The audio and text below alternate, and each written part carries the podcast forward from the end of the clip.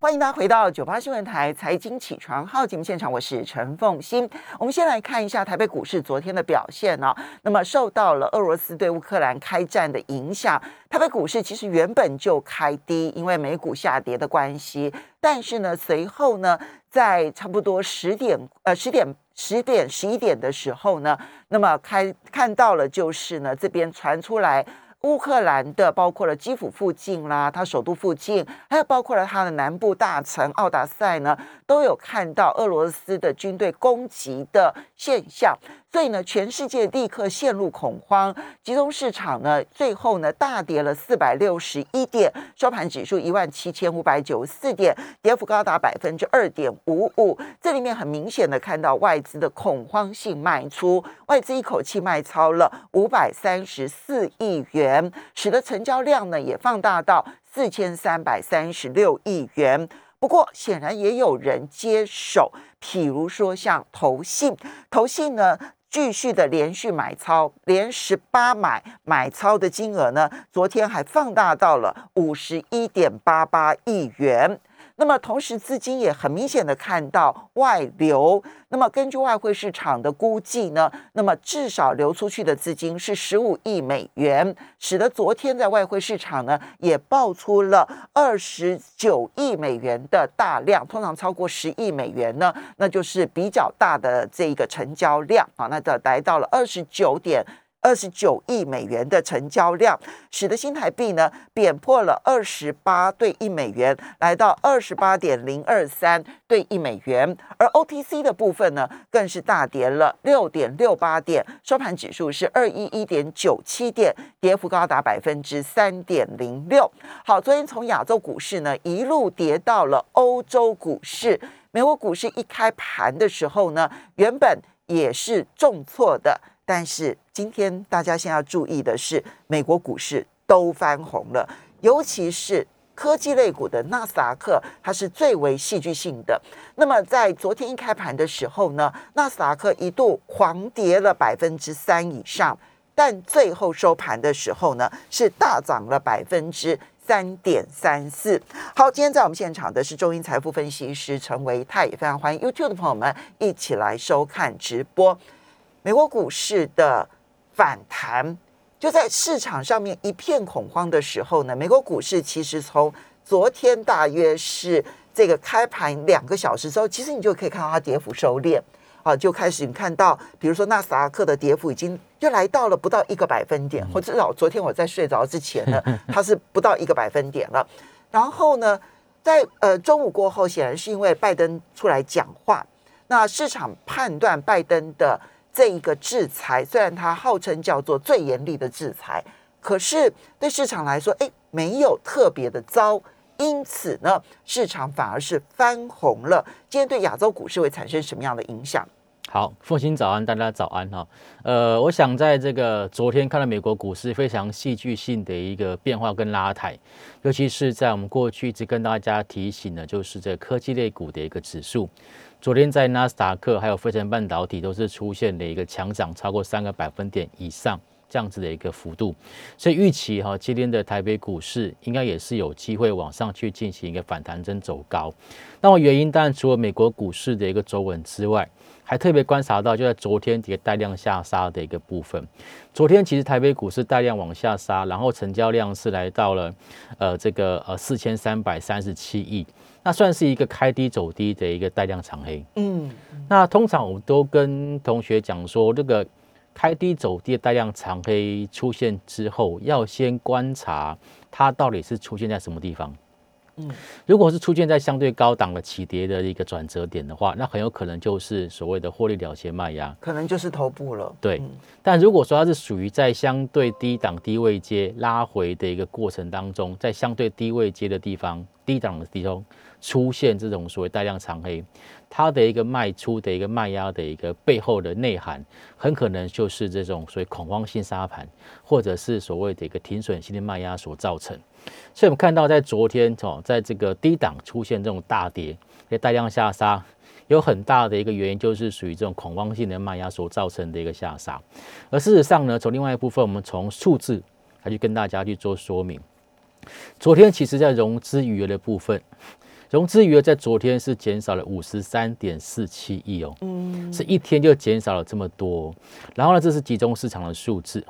那么在电投市场的部分，融资的一个金额也减少了十四点一亿。换句话说，昨天其实在融资的部分是出现了很明显的一个退场。所以就是我们应呃呼吁我们刚刚所说的，就是这一次哦，昨天的一个拉回，比较像是一些就是恐慌性的一个卖压，或者是停损性卖压所造成。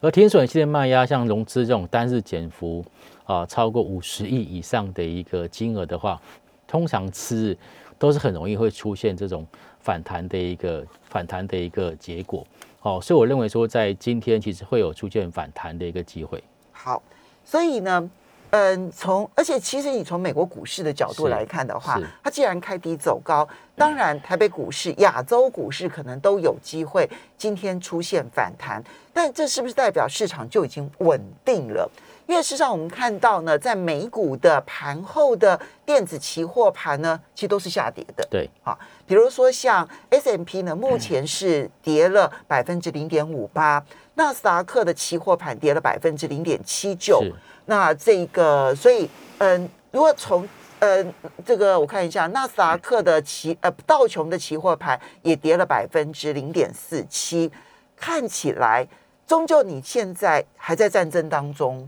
那么战事会不会再扩大，其实也并不确定。是在这种不确定的情况之下，市场的情绪也没有稳定的情况之下，如果今天反弹，要如何观察？什么样的情况之下才真的叫做止跌回稳？好，这问题问的非常好，因为其实，呃，如果对于强反弹的投资朋友来讲，可能今天会是一个蛮不错的时间点，因为毕竟短线上面有出现这个啊重跌。可是如果说站在波段性的操作来看哦，那就是要先观察今天的反弹到底有多强啦。嗯，因为昨天的这个是属于带量长黑嘛。如果说是真的是一个有效的换手，那今天第一个就是它必须开高，我相信这个是没有问题。然后昨天这个大量长黑哈，这个就点数是下跌的这个四百多点，那如果反弹要超过一半的话，至少也要上涨两百点到两百三十点以上。嗯，所以这个就是一个反弹强度的一个问题，而且还不能够留下太长的上影线了。因为留下太长上影线，就代表昨天低档去做强反弹的人，冒死 去做承接的人，今天拉起来，他就把他手上股票卖掉了。嗯哦，所以我觉得这个是在今天，至少在今天必须要特别做观察的一个地方。换句话说，今天如果开高之后，还必须要走更高，还不可以有一个开高走稍微低一点都不行。对，所以其实以以我们过去的一个经验来看，如果今天开太高。如果直接开到一百五十点、两百点以上，那反而这种会造成就是，哎，本来追价想要进去买的人又又又又又缩手了。嗯，所以最好是希望是今天不要开太高。嗯，好，可能开一个一百点，啊，一百二十点，然后后面的一百点再想办法用拉用追加的方式去把它把它做上去。那这样子其实会比较有利于在下一个礼拜的一个的一个反弹。所以今天反弹是收盘的时候至少要涨两百点。我希望。然后呢，开盘。其实必须要，呃，收盘应该要比开盘还要来得高。对对，简单来讲，反弹强不强，用这两个指标来看。对，好，那毕竟现在呢，我们看到在这个技术指标的部分，以水利指标来讲，其实也回到相对的低位阶的一个位置。好，那所以我觉得这个部分就是第一个，就是先看强度，然后再来决定说后面啊，就是说所谓破断性进场的朋友，要不要在这边去做一个进场。那至于说强短的一个方向呢？哈，其实我刚刚有特别提到，就是基本上我们会以这个什么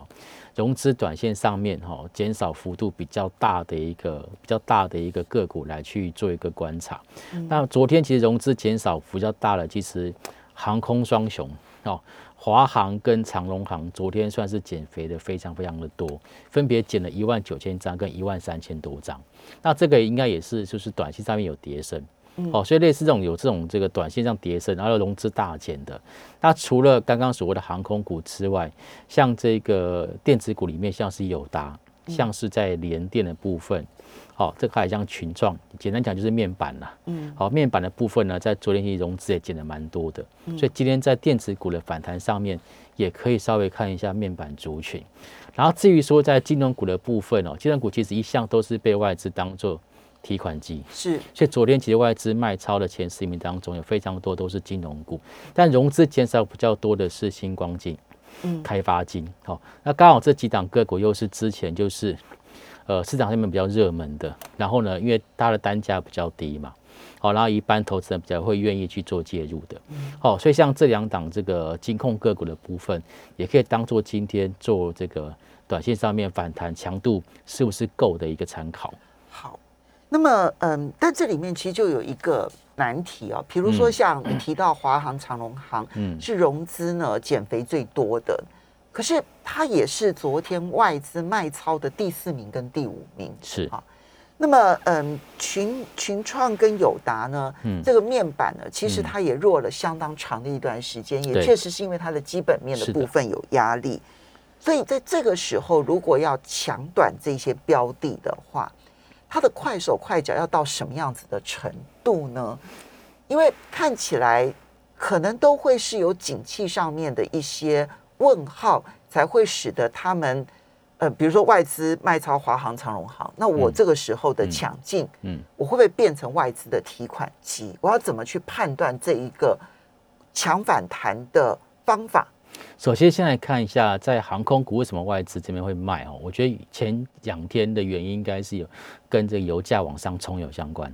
因为油价往上冲哦，基本上会造成航空股的一个成本大幅度的增加。对啊，哦，所以它的获利就会大幅度的减少。所以其实再加上它的股价又已经涨一大段了，所以在这个所谓的一个传统类股里面来讲，传统类股里面来讲，算算相对高档，所以它会比较有这个获利了结的诱因存在。嗯，那如果说就今天来讲，我其实会比较优先会看的是这个电子。为什么？因为昨天美国股市最强最多的是电子，纳斯达克、纳斯达克、费半，对，所以我觉得今天其实应该会先从电子股下手。那除了刚刚所说的这个面板族群之外，其实面板股去年的获利数是相当的不错。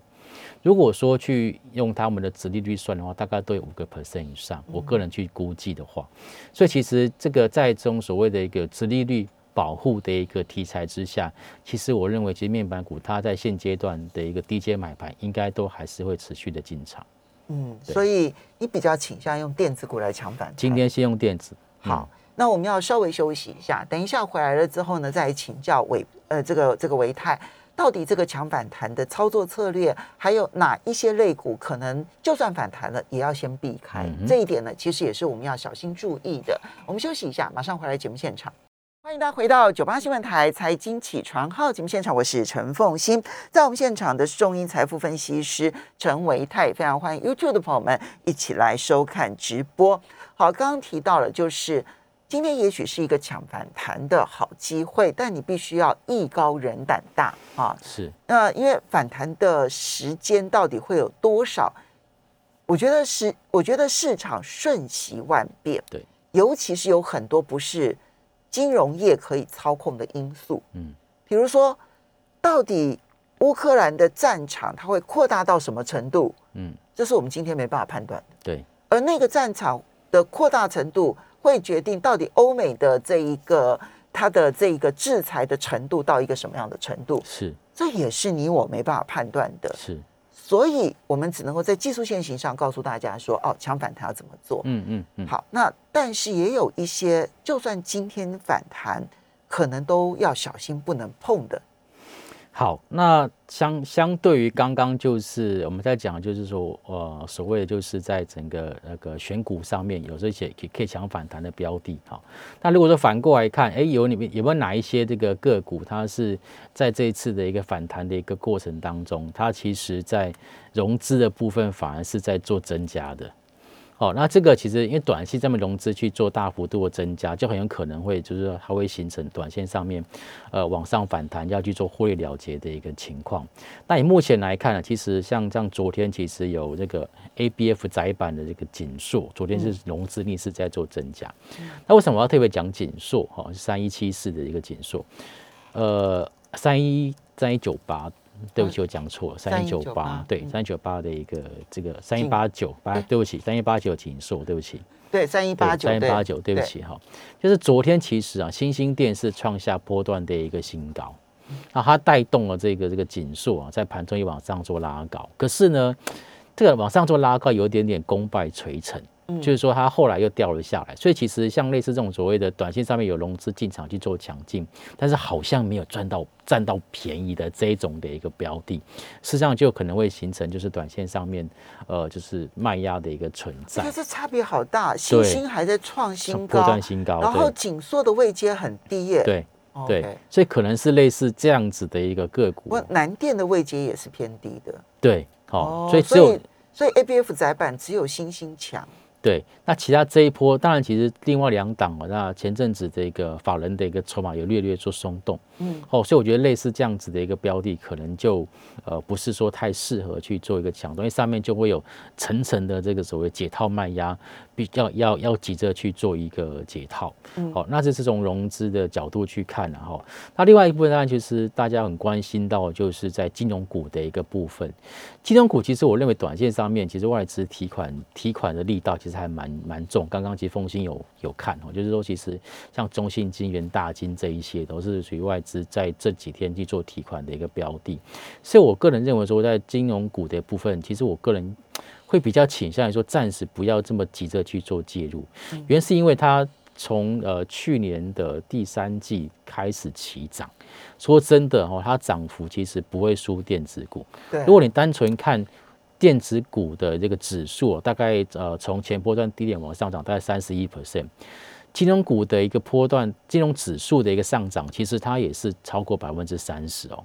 哦，所以我认为说，其实，在金融指数的一个部分这边来讲，其实暂时不用这么急着去做一个进场跟介入。我觉得这个是一个很重要的一个问题。嗯，对。好，金融呢，大概在去年底的时候，我们就跟大家提过说啊，金融很不错，大家可以考虑。对。但是涨到今年，到涨到这个过年前，嗯，其实这一波看起来其实有一个涨到顶的，那时候成交成交占比也非常的高，对不对？好，好，那今天我们如果在这个整个的反弹过程当中，如果有反弹的话，我们要怎么去观察哪一些类股是中长期可能在市场完全稳定了之后，这又给中长期的投资朋友可以开始做功课的。好的，好，呃，其实呃我们想说这一次啊，这个俄罗斯跟这个乌克兰的一个冲突，已经导致就是原原原能源价格的一个往上做走高。虽然说这个收盘在昨天的原油的价格还是没有冲上一百块钱美元，但是呢，其实可以看得出来它的趋势是向上。嗯，OK，所以其实我我其实认为说，在接下来持续在做制裁的情况之下，能源价格应该会维持在相对的高档。那这个跟我们在一两一两个月之前的一个看法是没有改变的哈，就是有原油价格的部分会维持在高档。那所以呢，其实在这个船产里面哦，其实我还是会特别去关注到，就是原物料报价相关。那原料报价相关又分成就是呃塑化类股啦、纺织或钢铁这一类的。那我比较优先看到就是在塑化股的一个部分，因为塑化股呢，其实它是最直接反映就是原油报价的一个上涨的一个这个类股。那再加上第二点就是说，他们其实在过去这一季都在打底跟休息，嗯，位阶相对偏低。所以不管是在五五大泛用数字里面，哈，包括像台剧、雅剧、华夏这一些的，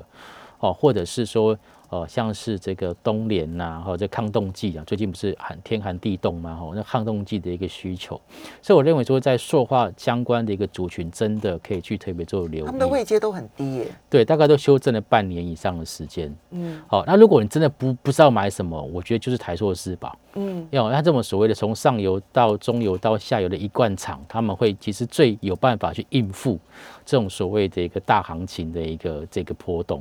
那其中呢，我个人是比较看好的是南亚。嗯，好，那跟过去不太一样的地方，是因为过去大家其实市场上面都会特别去看台塑，哈，那法人也是这样子。可是南亚，我个人观察到，就它的一个本质在做改变。嗯，因为南亚其实它在电子材料这一块，包括像是铜箔基板。它其实是国内非常非常大的铜箔基板的供应商，可是之前大家都没有特别注意到它，因为大家都注意到它说它是一个呃这个所谓的 DOP 或 EG 相关的一个生产厂商。那在这个电子材料的一个比重上面来讲哦，它慢慢拉高哦，接近百分之五十，所以未来它其实就会有这种我们常讲说进可攻退可守，它拥有它又有这个所谓的一个传产股的一个防御性质在。又有这种所谓电子材料毛利率往上做增加的一个优势在，所以在台塑四宝份才反而在今年我特别会关注到南亚，而事实上呢，投信也在这边去进行布局，大概有一两个多月的时间。嗯，OK，那另外来讲就是钢铁啦，基础建设这个是长线的事情。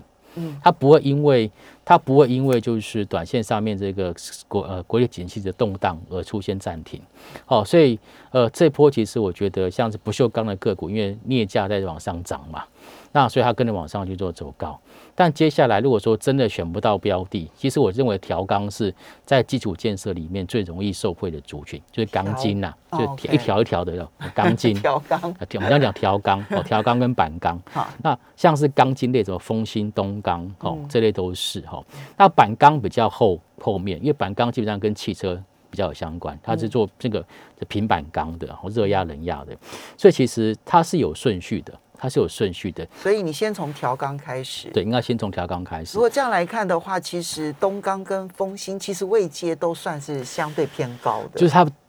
不太会回啊，这就是这就是传产股很麻烦的地方，就是说它它它从二月以来，它虽然没有什么大涨，嗯，但是它也都一直维持在高档，至少它都是少数还都站在月线之上的。对对，好，那所以如果说各位投资朋友你不太知道该怎么买，没关系，你就买中钢就可以了，因为中钢是从上游的高炉，从高炉厂到钢胚到调钢到扁钢胚，它全部都有。它除了螺丝螺丝钉呢不做之外，基本上全部都有，所以它一定也会受惠。嗯，所以我觉得这个是在钢铁部分，我觉得最笨最笨的一个选择方法。好，一个塑化，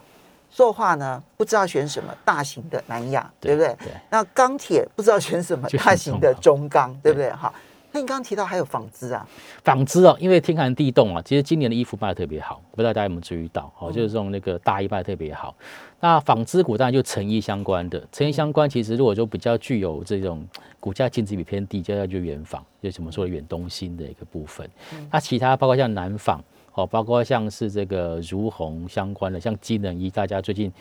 慢慢解封了，到对这运动相关的一个需求也会增加。我觉得运动相关真的是可以，真的是可以考虑。对，好的，这一些呢，其实还是要小心注意，因为我刚刚特别的提醒，我觉得今天是有机会反弹的，但是是不是稳下来了？对，还是要注意呢。全球金融市场随时那个动态是不稳定的，哈。比如说，我在提醒美国的电子盘。期货电子盘目前是下跌，所以它虽然在凌晨的时候呢上涨，但是呢，目前呢在电子期货盘的部分呢又出现了下跌，不管是 S M P、纳斯达克或者是这个道琼啊，都是如此。所以在这边要提醒，那国际上面的局势呢，这里面虽然普京说他并不想要占领这个这个乌克兰啊，而是要解除他的武装，嗯，可是实际上面的。战争的发展不一定是照着每一个人的意志而发展的，是的。所以呢，我们后续也要观察，究竟普京是不是说到做到？好，然后呢，这个情势的发展又会不会更继续的恶化？保持一个警戒的心。好，那这边呢要不断提醒大家风险意识。非常谢谢大家。